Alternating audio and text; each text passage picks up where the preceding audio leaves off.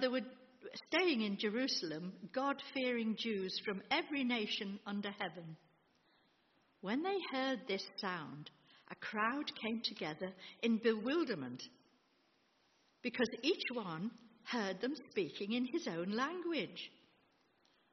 Utterly amazed, they asked, Are not all these men who are speaking Galileans? Then how is it that each of us hears them in our own native language? Parthians, Medes, and Elamites, residents of Mesopotamia, Judea and Cappadocia, Pontus and Asia, Phrygia and Pamphylia, Egypt, and the parts of Libya near Cyrene. Visitors from Rome, both Jews and converts to Judaism, Cretans and Arabs. We hear them declaring the wonders of God in our own tongues. Amazed and perplexed, they asked one another, What does this mean? Some, however, made fun of them and said they've had too much wine.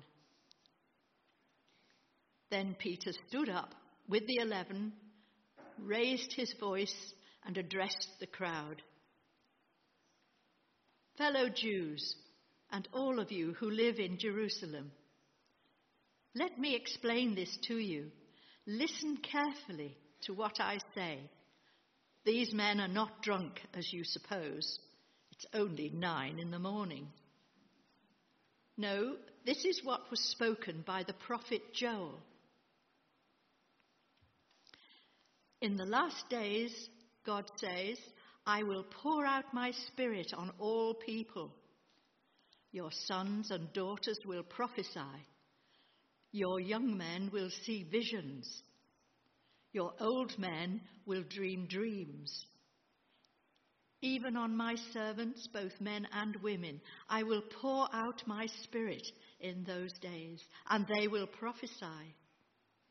And I will show wonders in the heavens above, and signs on the earth below blood and fire and billows of smoke. The sun will be turned to darkness and the moon to blood before the coming of the great and glorious day of the Lord and everyone who calls on the name of the Lord will be saved. This is the word of the Lord.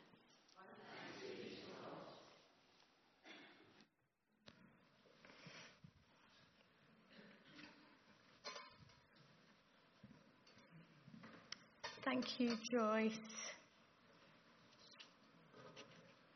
Let's pray.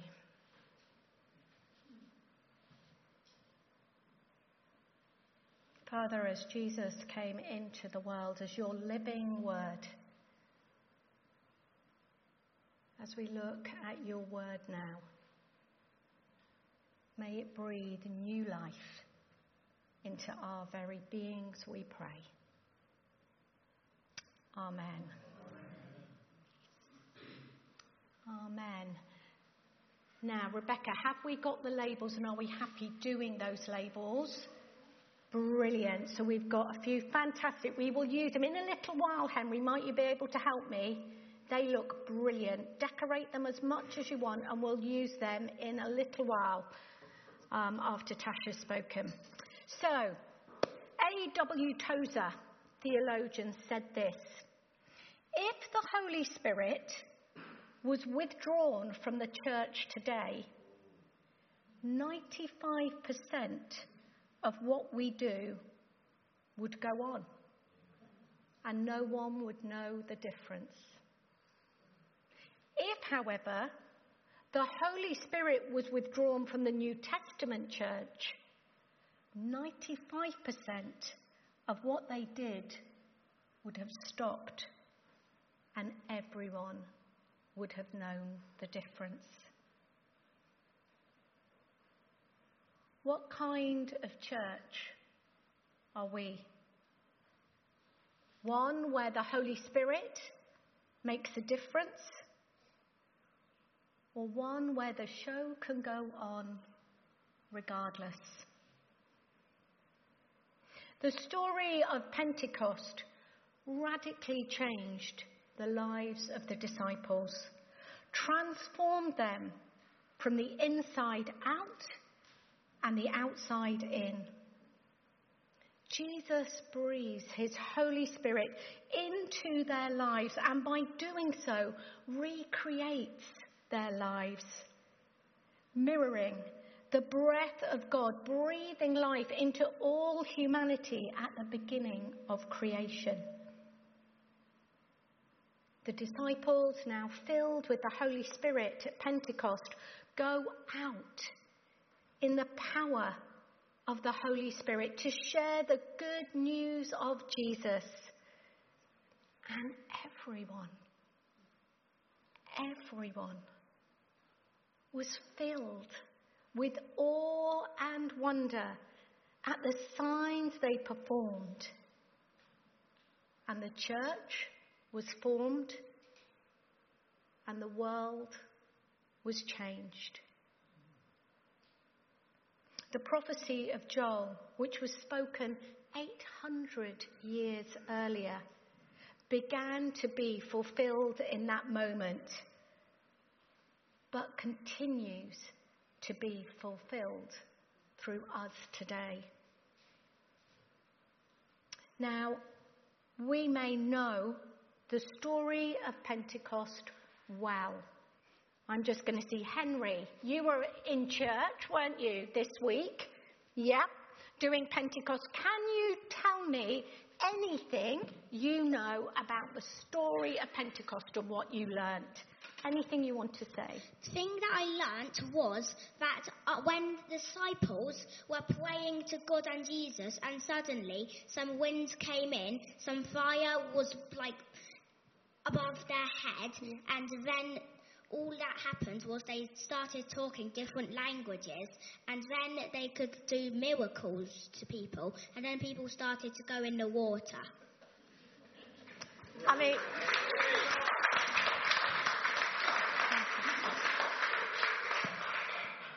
Now, I was going to give you an opportunity to share as well. Would anyone like to add to what Henry's just told us?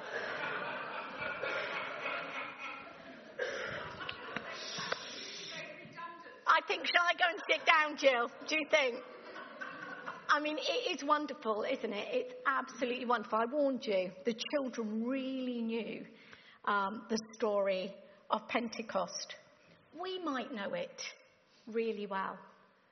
We might have been coming to church for years and hearing the story over and over and over again. But the thing with Pentecost is it's not about the story. It's not what we know. It's whether it's changed and transformed our lives. Is the Spirit living and breathing in and amongst us so we shine the good news of Jesus out to others? Let your light shine. Let your light shine. We are a city on a hill. We are the light in the darkness. Now, I was contemplating singing today the Graham Kendrick song, Shine, Jesus, Shine. Who knows it? Yeah, quite a lot of us. I was overruled. It, it happens quite regularly. But I love those lyrics. I love the lyrics. Blaze, Spirit, blaze set our hearts. Are our hearts ablaze with the fire of the Spirit? We enjoy singing those songs and those words, but in our inner beings, are our hearts ablaze with the fire of God's Spirit? Acts 2 reveals how that Spirit first came, poured out upon the disciples, a group of flawed human beings, just like us, who were called to be God's messengers on earth, just like us, followers of Jesus. The theologian Jurgen Moltmann, says this It is not the church of God which has a mission in the world. It's not the church of God that has a mission in the world, but the God of mission who has a church in the world. The Holy Spirit was poured out so God's mission could be lived out in us. And we can only live that mission in the power of His Holy Spirit. In fact, it's when we try and do it on our own and in our own way, when we try and do it in our own strength, that we often end up in trouble. Do we recognize and acknowledge our absolute dependence on God's Spirit in our lives? The Holy Spirit gives us the means to communicate the wonders of God. Verse 10. And Henry just shared that the miracles. Miracles happened. The Holy Spirit came in, miracles happened. We might find it difficult to communicate the reality or the story of God to those around us because we cannot do it. It is only in the power of the Holy Spirit that the awe and wonder of God is revealed. Are we willing to surrender ourselves to the Holy Spirit's will? Or do we keep the Holy Spirit at a distance? Prefer to leave it firmly back where it was 2,000 years ago? A strange, possibly scary encounter Let's leave it back there. Rather than opening up ourselves and saying, Come, Holy Spirit, do your work in me. Come, Holy Spirit, do your work in me. I wonder how many of us have a smart or a mobile phone. Give me a wave if you've got a smart or a mobile phone. Okay? How many of us have had that moment when the phone dies? We forgot to put it on charge the night before. Yep, I can see waving Elsie at the back. Quite a lot of us. Our phones have died in the middle of something we really need to do, and it's gone. I remember the old Nokia said last for a week, and these smartphones can die in half a day. Nicky Gumbel suggested at the Alpha Leadership Stream, which some of us listened to this Thursday night, that the smartphone, that the internet as such, is the next most powerful tool for Christian revival in this country. First, it was the development of Roman roads that allowed God's people to spread the word from one place to another. Second came the printing press that allowed God's written word to be received in different languages and by everyday people. Now it's suggested that it's the smartphone, the internet, that will be the next most powerful tool to enable God's mission to spread to all people in all places. We may agree, we may disagree. But the analogy of the mobile phone helps us understand the work of the Spirit. Unless the phone is charged, unless the necessary software has been downloaded onto it, it's useless. Unless it's plugged into its source and charged up, it is powerless. And the Christian life is similar. We need the power of the Holy Spirit to charge us up. We need to download the power of God into our very lives. Every single one of us has capacity for fulfilling the potential God has given us. But unless we connect to His power, the source of all life, we will never reach what we are capable of. the disciples, were transformed in a matter of days from frightened, hidden human beings into confident, fearless sharers of God's love for all because they welcomed the Holy Spirit into their lives. The Holy Spirit came. The Holy Spirit came like a rushing wind. Henry told us that earlier. I'm certainly discovering the power of mighty winds living, living in Milford on Sea as I watch my garden furniture levitate across the garden. I'm not sure that's great for a vicarage. As I watch plant pots blow across the lawn, and as I walk along Hurst Spit in the winter months and feel like I'm just about to be lifted off like Mary Poppins. Wind moves powerfully wherever it wants.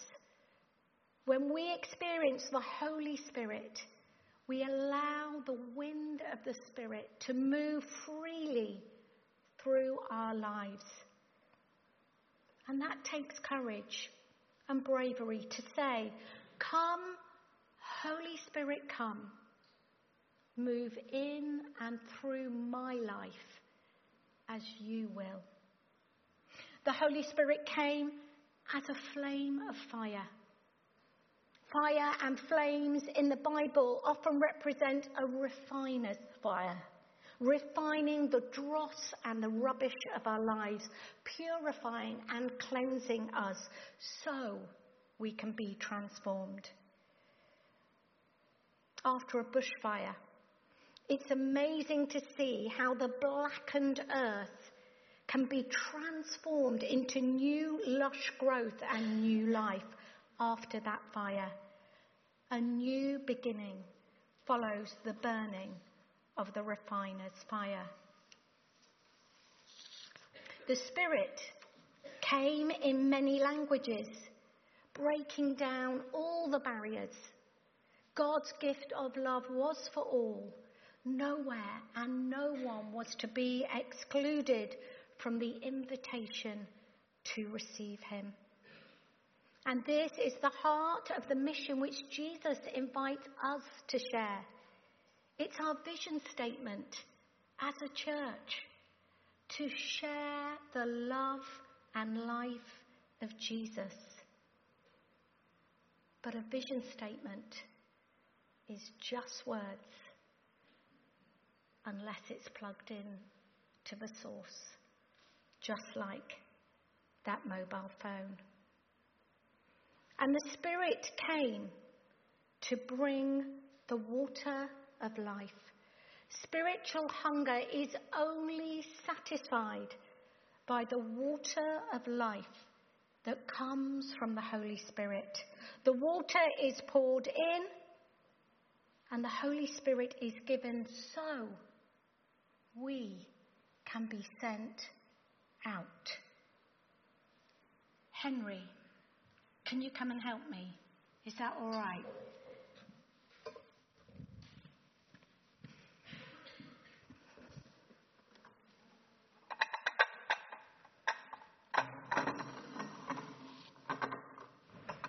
Okay, Henry, you've done some labels for us, haven't you? Is that right? So, what have we got on those labels? Henry. Right, so let's put Henry on here. Now, we might be putting Henry's name, but imagine this is all of us. This glass represents us as a person, but let's put Henry. It's beautiful. Look at this. Proper Pentecost label. Okay, so this is Henry. Here we go, Henry, onto the glass. Now, actually, what I might do, Henry, because they're not going to quite see, can I put it at the back, but we'll know that's you, because I need people to see the front. Okay, what else have you got? go for Holy Spirit. Let's go for a bit on this one. Can I put this on here? Amazing. Thank you, Rebecca. So we've got some Holy Spirit here and here. These two represent Holy Spirit. And then what have you got? World, the world. Okay, let's put the world and everything else. We're going to stick this here. So here is Henry or you or me. An everyday glass of water.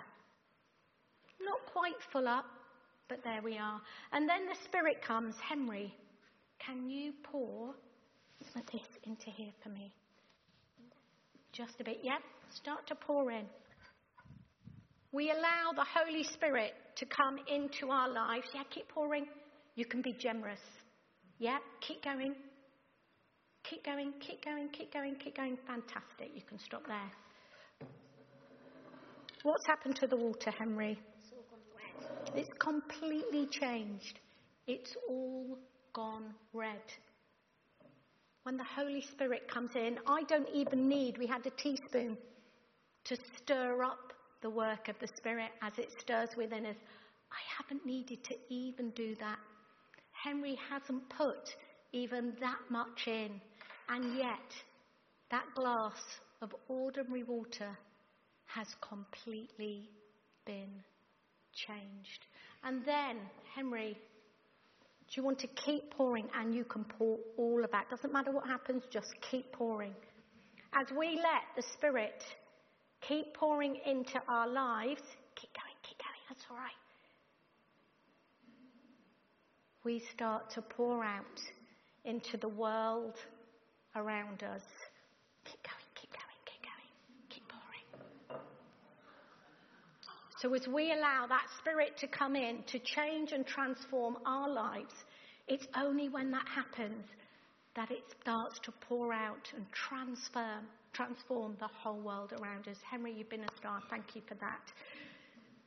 That is what we're talking about.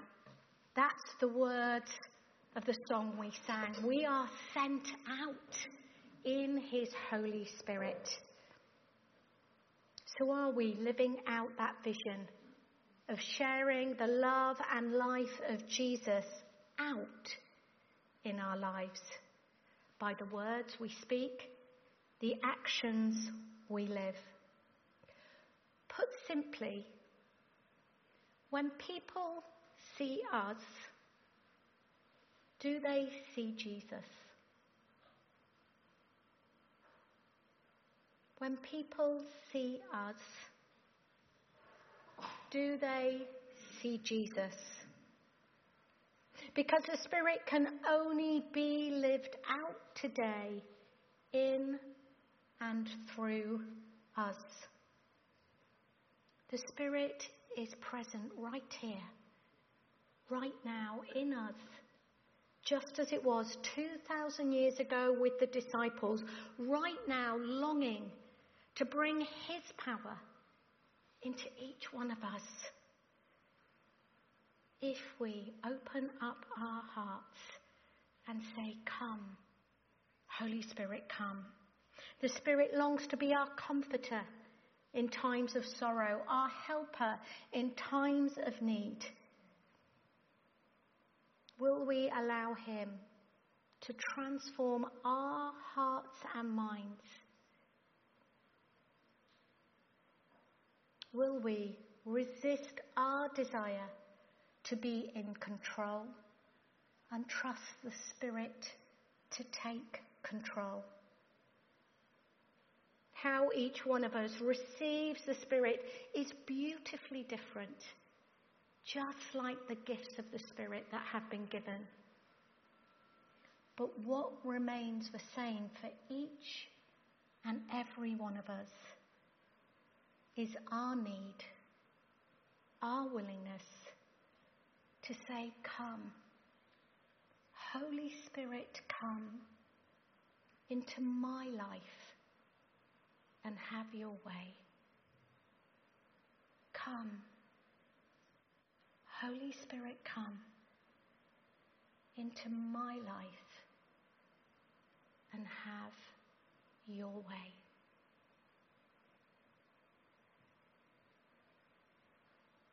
Going to listen to a worship song if you know it. Do join in. We're just going to remain seated as we listen to the words of this song. Holy Spirit, you're welcome here. Have we? Are we welcoming Him into our lives? Let's listen to the words of this song. Let's join in if you know it, but let's make it our prayer today for the Holy Spirit to come in and transform our lives so we can live out the joy of Jesus in our world.